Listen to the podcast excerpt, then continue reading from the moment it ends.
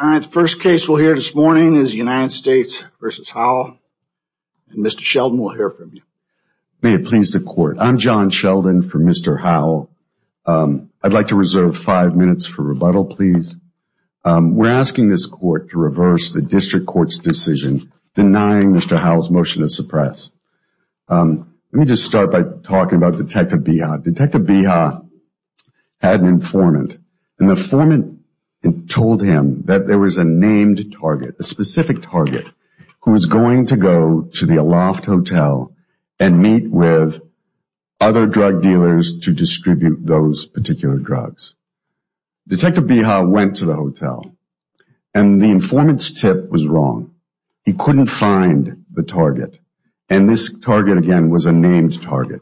And because he couldn't find the named target, the informant's tip wasn't reliable, and there was no reason why any of the other information should be relevant to anybody else. That is, the target was supposed to be dealing his drugs to other drug dealers, but he's not there, so there's no other people to deal his drugs to. I guess I certainly agree that the fact that the informant had the name wrong is a problem and not ideal. I don't I guess I don't know why that means that nothing the informant says is reliable at all. Why why is that? So first, the informant was wrong about the most important thing. No, I agree, that's not a small thing, but why does it make everything? And it wasn't the name wrong. Nobody argued. Detective Beha testified three times that he was looking for a specific person. There wasn't a confusion of the name. I just want I don't want to leave here saying, well, maybe he got the name wrong. He didn't get the name wrong.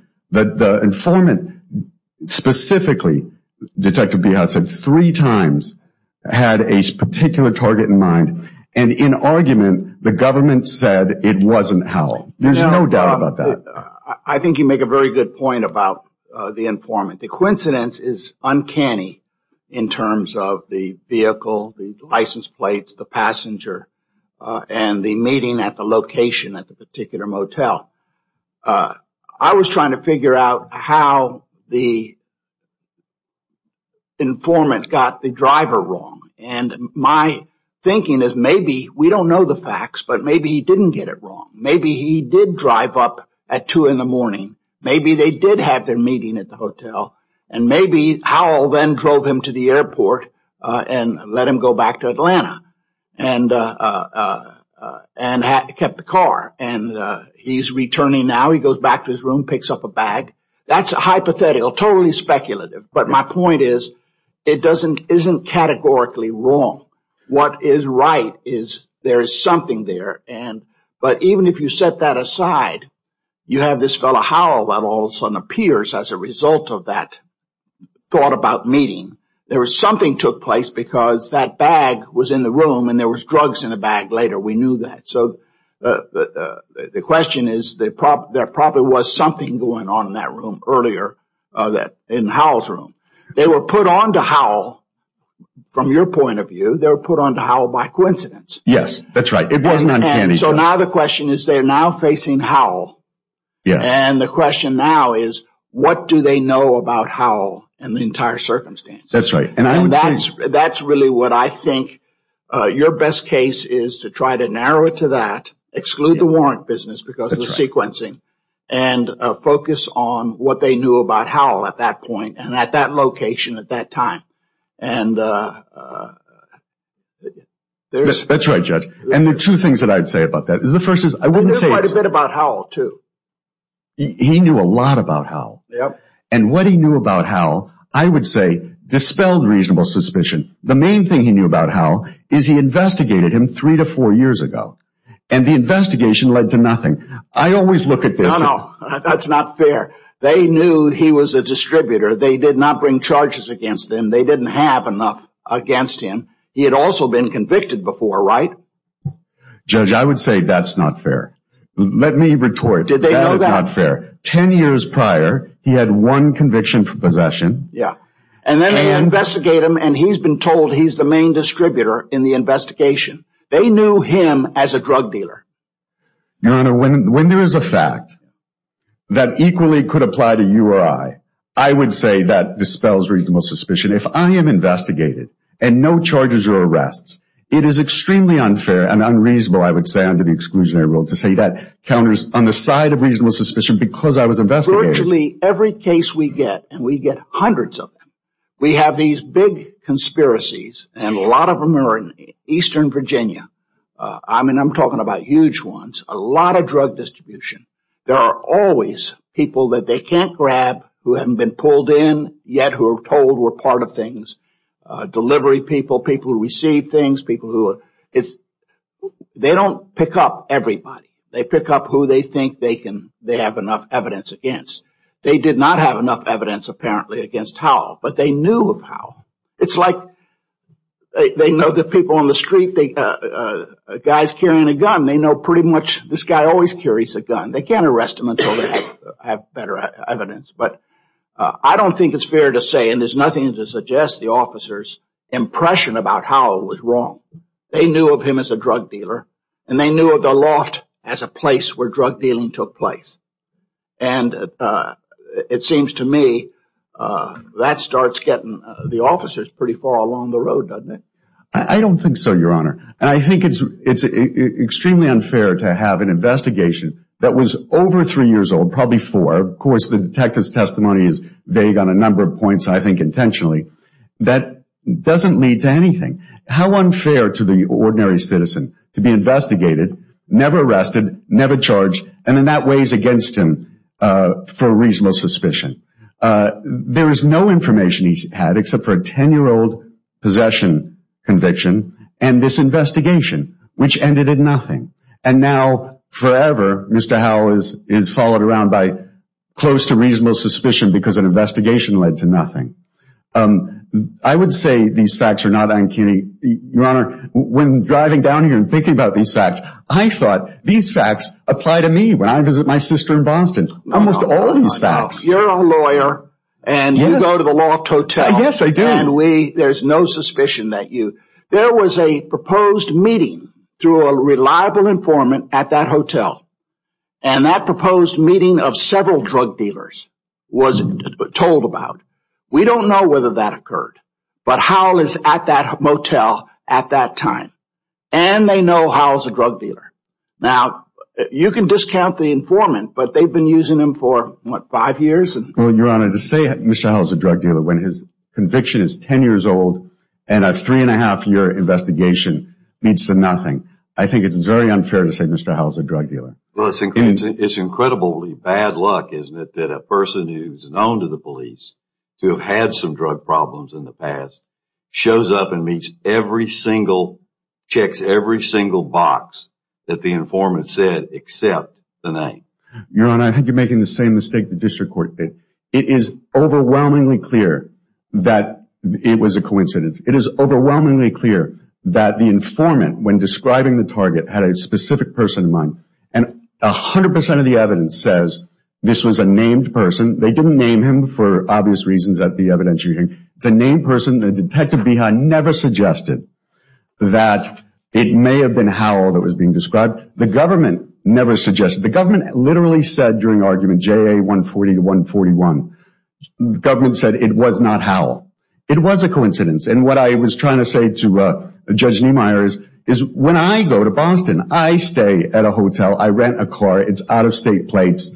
Sometimes it's black.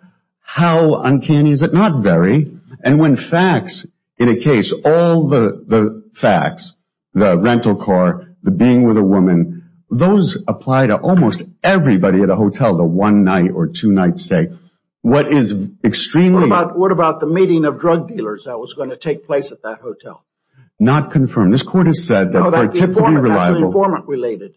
That's right. And this court has said... So we we have to assume that there was somebody else uh, other than the identified uh, person in the vehicle that was going to be at that meeting because it was uh, it used it in the plural, a meeting of drug dealers. That's right. This court has said for a tip to be relied on, it has to be reliable. It has to be confirmed in some in some way. The extent that Detective Beha tried to confirm the tip, it was not confirmed. That is, the target wasn't there. Of course, it's possible that the target was there enough.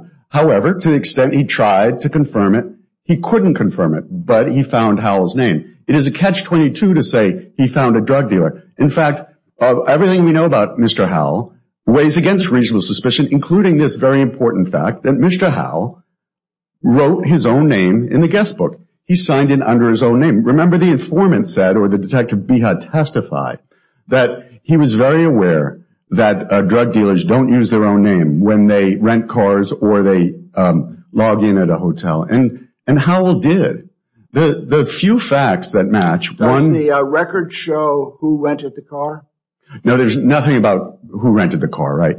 And what I say in my brief is, look, when you drive a car, I'm often driving my wife's car or somebody else's car. The license plate, running the registration doesn't tell you who's driving the car. Well, I understand that, but the rental agreement would show who signed off on it. That's right. And there was no evidence about that. And I'll save the remainder of my time for about it. Okay. Thank you very much. Yeah, thank you, Mr. Sheldon. Uh Ms. Cheney? Ms. Cheney, excuse me. Good morning, Your Honors, and may it please the Court. My name is Assistant United States Attorney Amanda Cheney. This Court should affirm the denial of the defendant's motion to suppress for two primary reasons. The first is that the totality of circumstances surrounding this traffic stop do establish reasonable suspicion of narcotics trafficking. The other is the existence of the outstanding warrant for the defendant's arrest, which independently provides sufficient uh, basis for the traffic stop. Because this is a case where the totality... Can I flip that around? Do you agree that we could uphold the search without reaching the arrest warrant issue? Yes, Your Honor. Because I guess I will confess some trepidation about the arrest warrant issue. So you think that we could just ignore the arrest warrant entirely and uphold without relying on that? I think it's an independently sufficient basis. So you think both of them are independently sufficient basis? Yes, Your Honor. The warrant is sufficient and the non-warrant stuff is sufficient? Yes, Your Honor. Um, because this is a case where the totality of... The sequencing, I think uh, uh, Judge Heytens' uh, question points to a slippery slope because it seems to me the sequencing of the information about the warrant uh, gets you into trouble as you go along. I mean, if this traffic stop was not justified by a traffic violation, the traffic stop was justified by suspicion of uh, of uh, drug trafficking. And so as soon as the police officer and the detectives learned that this was non-extraditable, Uh, it seems to me they should have let him go uh, if you rely just on the warrant. In other words, all of a sudden they check the warrant out and uh, before, even before the dog sniff, they learn that it's non-extraditable. At that point, they say, we're sorry, the warrant we stopped you on is non-extraditable and you're free to go on your way. Isn't that what would have to happen? Your Honor, the warrant itself is sufficient basis for the traffic stop. It is. But then they learn shortly after the traffic stop and before any other evidence uh, of drug uh, uh, um, sniffing or anything else, they learn that the warrant is not a justification, right? No, Your Honor. I would point, Your Honor, to the joint appendix on page... No, just answer my question. Didn't they learn that it was non-extraditable? No, Your Honor. After uh after the dog alerted to the vehicle, they learned that... That was a confirmation, wasn't it? Didn't they first learn... They first knew, Your Honor, that there was an outstanding warrant. They did not investigate further until the stop occurred because at that point there was either contact or temporary detention. So you're suggesting the record says that they did not learn that the warrant was non-extraditable until after the dog alerted? Correct, Your Honor. And that is at joint appendix uh, page 114. I had thought that they learned right before. No, Your Honor. In the morning, so the... Didn't they run it on a dispatch? Didn't the police officer run it on his own dispatch system? The officer that stopped Mr. Howell did run it on his dispatch system And what did he learn? after he was stopped. He learned that it wasn't extraditable. The detectives in the morning that arrived in the morning around 7 o'clock, they were the ones who initially found the arrest warrant themselves. I understand, but I stick with my sequence. The police officer stops it. He runs the warrant through his system, right? And he learns it's non-extraditable, right? Only after the stop, Your Honor. Right. After the stop, he learns it's non-extraditable. Is that before or after the dog shows up? After. At approximately 1221 to 1222, the dispatcher responds to Officer Byrd that the warrant check uh, resulted in the warrant not being extraditable. The Uh, K-9 alerts at 1216 to 1217 p.m. That's at joint appendix 135. So he learned no information before that? That officer, no. The detective knew that there was an outstanding warrant and that was at approximately 10 o'clock. That was an NCIC check. Well, I understand that. I understand the fact that there was a policy not until you get in Can I ask you about that policy? Where in the record is that policy that says you can't confirm an NCIC check? The record, uh, I don't have these. I wasn't able to find anywhere in the record where there's policy supposedly exists. Um, I don't have the joint appendix page. It was attached. Um, it was an exhibit at the motion to suppress hearing. Okay. Um the policy itself, also the screenshot of the active arrest warrant from Detective Beha, that's at uh, joint appendix page 45. It's probably somewhere near. I just don't have the exact citation. Can I take you back to the reasonable suspicion issue, which we could just decide this case based on? Well, what do you say to your friend on the other side's response? I mean, we talked about the name being wrong, but what about the fact that the informant said the car would be from a northern state, and last I checked, Georgia is not a northern state? That's correct, Your Honor. And I want to get to first the name itself, because we're talking here about the tip uh, and the reliability of the tip. When uh, my colleague says that uh, because the name given was not the name of the defendant, Um, therefore the analysis should stop and this tip is not reliable, it's not um, completely fair. It doesn't look at all of the information that we have here. First, um, the government's not conceding that the informant necessarily got the target's identity wrong. Uh, perhaps the name, but not the identity. There's nothing in the record that shows that this target, because he wasn't in the hotel's registry, was not at that hotel that day. And there's nothing, Your Honor, to show that the uh just because the name wasn't in the registry that the target wasn't using some sort of pseudonym, or that he didn't check into the hotel under another name, or that the name that the target had, or excuse me, that the informant had for the target was uh not uh was a name uh a name that Xavier Howe also went by, was an alias for Xavier Howe. So to say that because the name itself uh, is not on the registry means that the person wasn't there and the whole tip is reliable is is not a sound um, basis uh, that this court should rely upon. Um, when we get to um, the other factors of the tip, specifically as the court pointed out, the timing and the specificity of this tip. This particular morning, the people involved in this drug deal were supposed to have uh supposed to be leaving the hotel. This particular hotel in Chesapeake. We don't know the meeting uh, could have well have taken at 2 o'clock in the morning, 3 o'clock in the morning. Uh, uh, there's no suggestion that the meeting didn't occur. Correct. The informant mentions that the people involved would be spending the night at the hotel, and that's why the um, investigators get there the next morning, early the next morning, that they would be leaving that particular morning. Um, this particular hotel, which Detective Beha uh, testified about making numerous drug arrests and drug seizures from, he spoke to drug traffickers who stated that this was a preferred location, this was a preferred hotel in the area for this sort of narcotics trafficking activity. And then when we check, uh, the detectives check the hotel registry, Mr. Howe's name is found, along with uh, another um, individual who had involvement in drug distribution, the detectives say, whose name they recognize. But we can't then ignore what happens after what the investigators know about Mr. Howe. It's the tip um, combined with their knowledge of Mr. Howe's history, which the court um, uh, is well aware of. There's a 2008 conviction, not for simply possession, but for possession with intent to distribute a controlled substance. After that, prior conviction, he's listed as a director in a business with uh, uh, whereby um, controlled substances are being purchased. That's about 2014, 2015. After that, a year or two after, CIs are naming name him as a uh someone involved in drug trafficking. Um, and one specifically says they've seen him with uh in possession of drugs. And then, current day, back um, when this uh, stop occurred, he's got an outstanding arrest warrant. This is the information that the uh, detectives had um, on that morning when they're encountering Mr. Howe. Not simply a tip, not simply a name, and that's it. This tip, with the information, the timing and specificity of that tip, as well as their knowledge of Mr. Howe's history, let alone the fact, which the court has already pointed to, their uncanny similarities to the tip and Mr. Howe, how he appears that day. The color and the type of vehicle, the dark colored SUV, it being a rental car, short stay.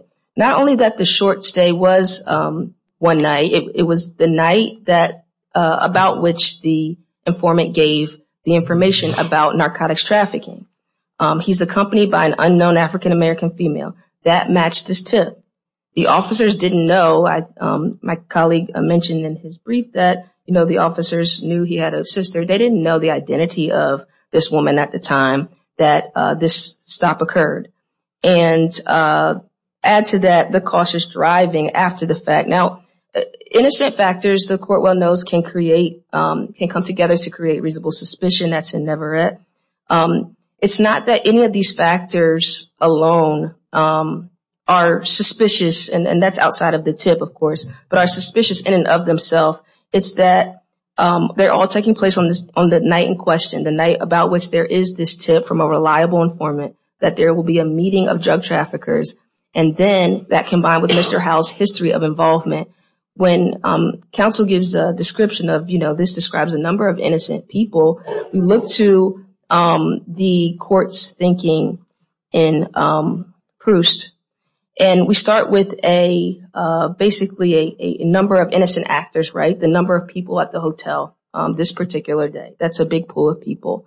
And that could implicate everyone um, as to this tip.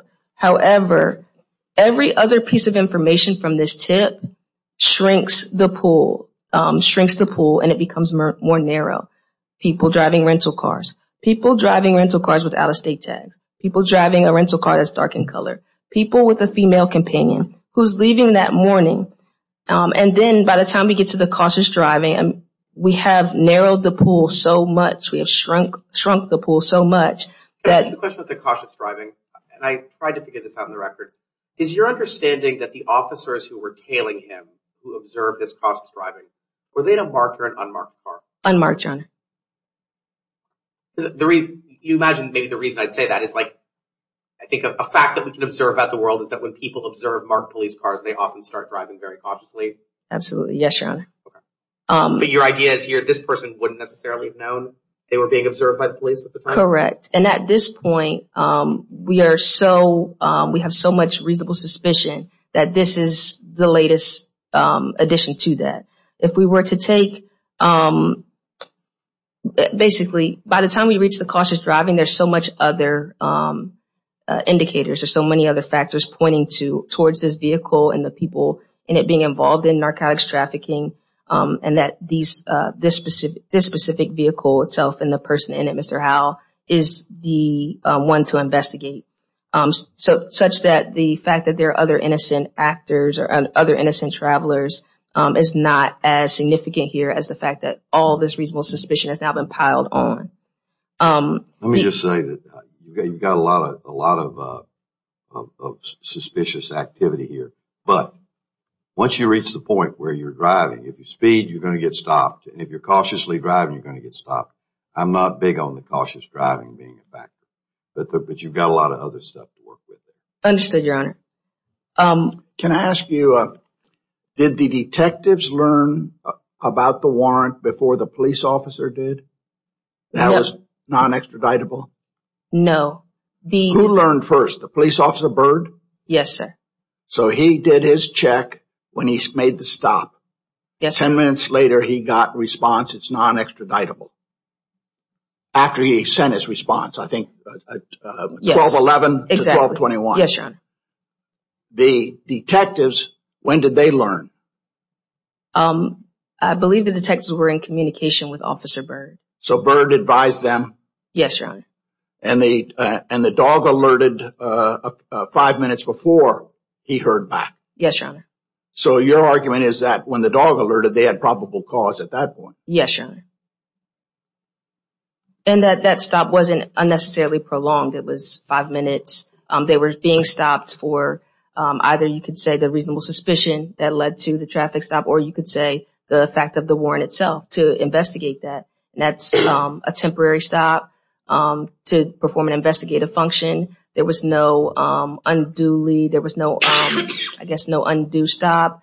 They uh they did exactly what one would expect them to do. They they stopped the vehicle. They checked the information. It didn't take long to come back.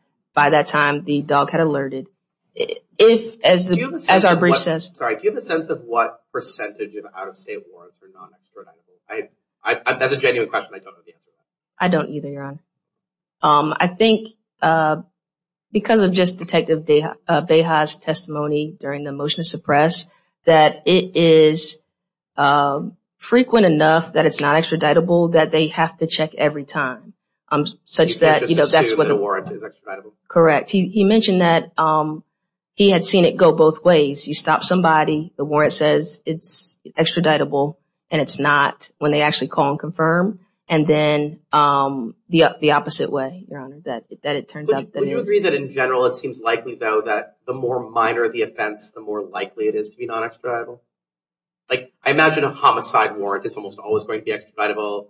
I suspect a failure to appear warrant is, on balance, less likely to be extraditable.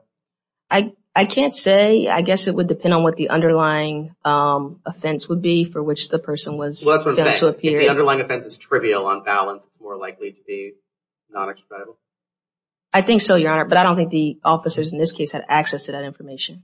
And, I guess to make to make express something that I think is implicit, if the officer knew a warrant was extraditable, non-extraditable, sorry, if, if a police officer knew that a given warrant was non-extraditable, is it implicit in what we're saying that that would not supply probable cause to stop somebody? If you knew there was a warrant and you knew the warrant was non-extraditable. So, of course, those aren't the facts here. No, of course. Um, I think that the policy in this case exists, and it's a national policy because um, it's just a record check. Um, and the the detectives The talked a little bit about hypothetical this. is when the officer stops the vehicle and he knows the warrant can't be extraditable, is not extraditable. Is there But can he use, can he use the warrant to stop the vehicle? I don't think so, but the, reason that the policy exists is because that what's written in NCIC is not always accurate or up to date. Oh, I understand. In other words, uh, the warrant could be for murder, or the warrant could be for failing to appear uh, at a deposition.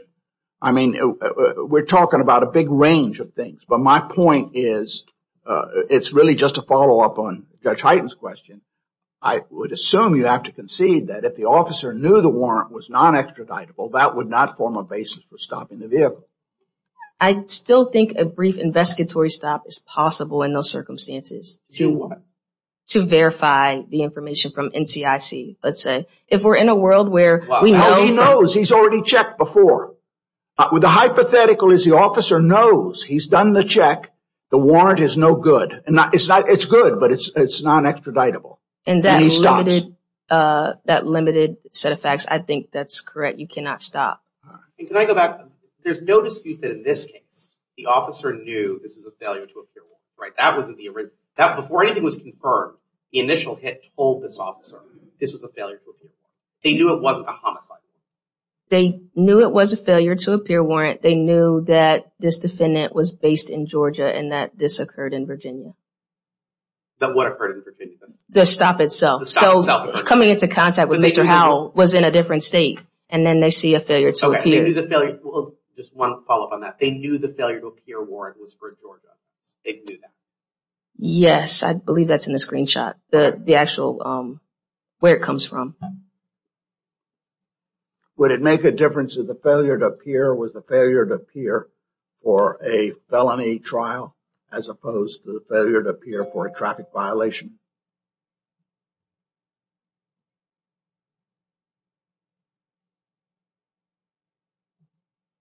I, don't think so. If we're in the world that um, Your Honor's created where we know it's extraditable from the second we check someone's record, um, if it's extraditable, um, then it doesn't matter that it's for failure to appear to a traffic hearing. Well, I don't know this, uh, the answer to this, but I'm, I'm wondering if he fails to appear for a felony trial in Georgia and they issue a warrant for his arrest.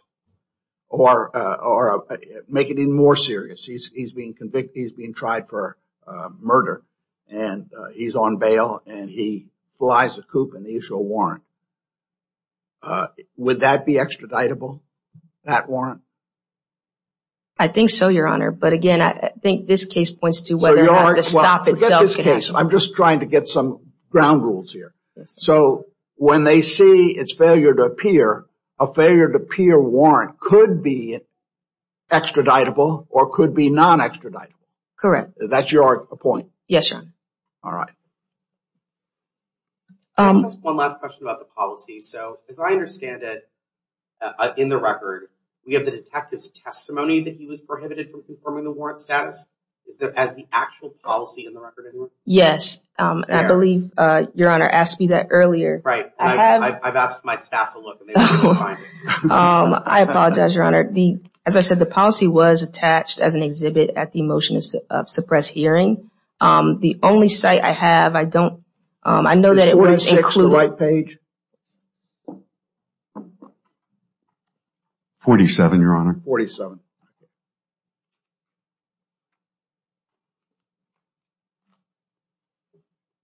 Yes, this is Chesapeake's policy.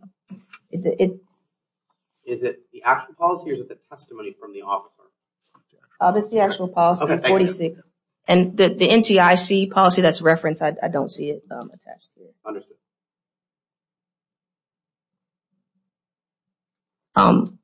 With that, um, Your Honor, uh, Your Honors, um, I, think that when we point to the tip in this case, and, Your Honors, and Your Honors mentioned it, um, already, but, um, it's not a coincidence. It's, it's an uncanny coincidence. Um, it's too uncanny to be a coincidence. it's got a couple of um, uh, material material uh, flaws in it, and the question is whether it is an accurate tip based on what he learned and something in the intervening changed the facts, like somebody else was driving changed, or it's just a misinformation. It's a wrong. Uh, it's a wrong incident altogether.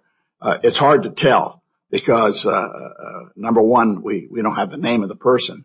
Uh, and number two, uh, there was also a suggestion that the vehicle was coming from the north, and and but there, it seems to me that there are hypotheticals that could still make that accurate. I mean, it's a. Uh, would guess that if they had a meeting or if that was accurate, the meeting was probably at the night in the motel room. Uh, uh, drug dealing is often uh, 2.33 in the morning. It's a, and this was a meeting of, drug dealers, which was thought to be a forecast. But all right, your time. We've let you go a little bit beyond. Let, me hear. Let us hear from Mr. Sheldon.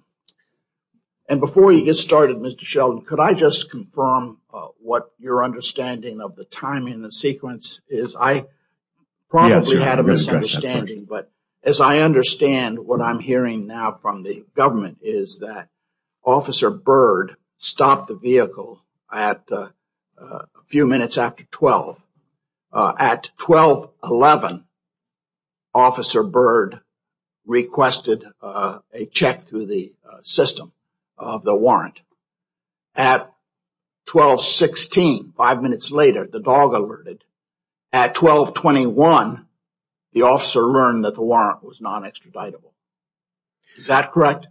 That is partially correct, Your Honor, and I think I can answer both questions about the policy, the percentage of non-extraditable with this answer. At JA 117, Officer Byrd testified that he got the warrant and he testified, and this goes to the percentage. What percentage? I would say zero are extraditable because Officer Could you just answer my timing question and then we can correct. make judgments about that? You're correct. Okay. Except that Officer Byrd. I want a follow-up question then. Yeah. If I'm correct on that, and the officer Byrd is making a stop based on a warrant, and at that time he doesn't know whether it's extraditable or not, then it seems to me Uh, the problem you are facing is that the dog alerts before he learns the warrant is not reason to stop. He makes a stop probably justifiable on a warrant which he doesn't know whether it's extraditable or not. The dog alerts, and at that point he has probable cause, doesn't he? I disagree, Your Honor. JA 117. Let me ask you, no, my question was, if the dog alerts, does he have probable cause? Yes. Okay. That's right. Once, if the dog alerts is probable cause, we're, not arguing about that. What we're arguing is that Byrd testified that he had zero in his entire career extraditable warrants. He looks at the warrant. It's a, it's a failure to be here, out-of-state warrant, and he has testified, I have never had one that's extraditable. Zero. Why did he check? We know why he checked. Your Honor, the whole reason why the whole ruse was done. Why didn't, the big question is. The police officer, Byrd, is told by the officers there's a warrant, outstanding warrant for this guy, and we want you to stop him. And it seems to me that that entitles the officer to stop him unless there's something defective about the warrant. Judge Niemeyer, I think the one thing that's obvious about this case is the entire thing was a ruse, and the only question is, is the ruse supportable? So Officer Byrd knows it's a ruse?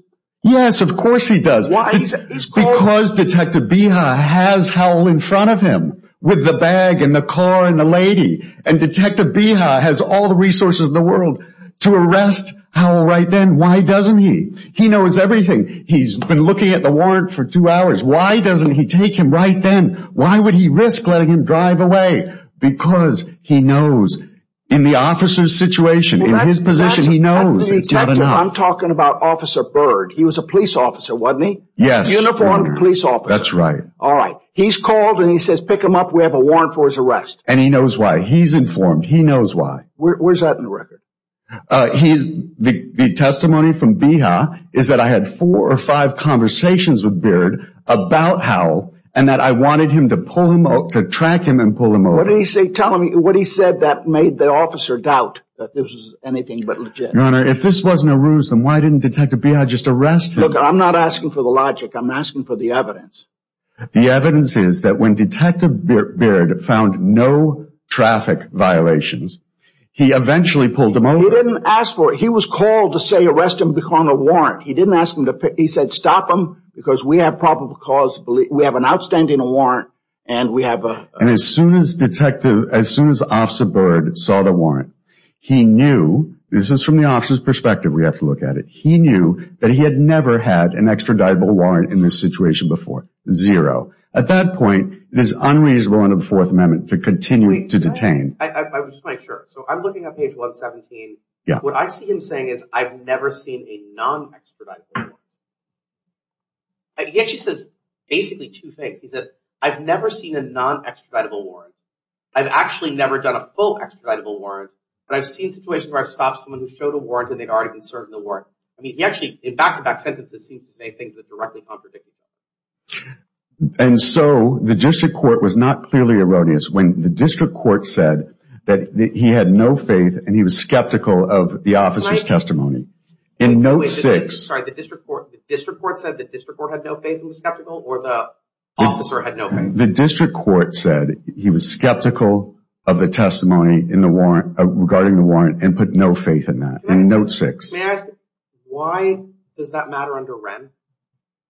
Because the district court heard the evidence, made factual findings. I mean, Whren says, I mean, whether that makes sense or not, Whren says very clearly that what's in this officer's heart does not matter. Not not what's in his heart, but the district court was skeptical of the testimony of police officers and found that it was the whole um, warrant issue was a ruse in note six. That's just too general. Those were findings. That's just too general. Uh, if you focus at Judge, uh, uh, Officer Byrd, he's a police officer and he makes the traffic stops. These detectives don't want to make traffic stops. They don't want to take them down like they do uh, drug dealers. They wanted the officer to stop to uh, determine what's in the bag. And so he tells them, we have a warrant, stop him. And he stopped him, And uh, uh, I'm a little surprised at what Judge Heytens just pointed out to you, that the officer said, I've never seen a nun. Although I think, in fairness, when I was I kept reading, I realized the court clears that up next question later. He's never seen an extra life. That's right. And uh, that's right. And the district court made factual findings and didn't rely on the warrant because he was skeptical because they had all the ability in the world to confirm it and didn't. Of course, Detective Beha never found this warrant in any other database, right? He looked in other databases, only found it in one. It was a it was a failure. See, that's irrelevant. What's what's relevant is the stop and the dog search. The stop, uh, the question is whether the automobile stop was legitimate. If it was, we have a dog sniff that creates probable cause. Well, if you're going to... It seems to me that we ought to be focusing on Byrd. If you're focusing on Byrd, he has never had an extraditable warrant. As soon as he sees it, he doesn't have reason. And the district court was not clearly erroneous in note six. when the district court was skeptical of the whole mess of testimony about the warrant, which is why I think we didn't discuss it when I was arguing. Um, you know, the problem with the exclusionary rule is this. If I can just, Uh, do I have? No, you're over time, but go ahead. Oh, the problem is this, right, that you only get the cases where they're arrested. If Howell had no drugs, he wouldn't be a drug dealer. This would be a coincidence, and that's the problem with the exclusionary rule. You know, it was so clear when Beha said, to be clear, the out-of-state target was not the defendant. He's not talking about confusion about names. The testimony and the argument of the government in the district court was there was no confusion. It's not Howell. Thank you so much for letting me close. Okay, thank you. Uh, we'll come down and uh, greet counsel and then proceed on to the next case.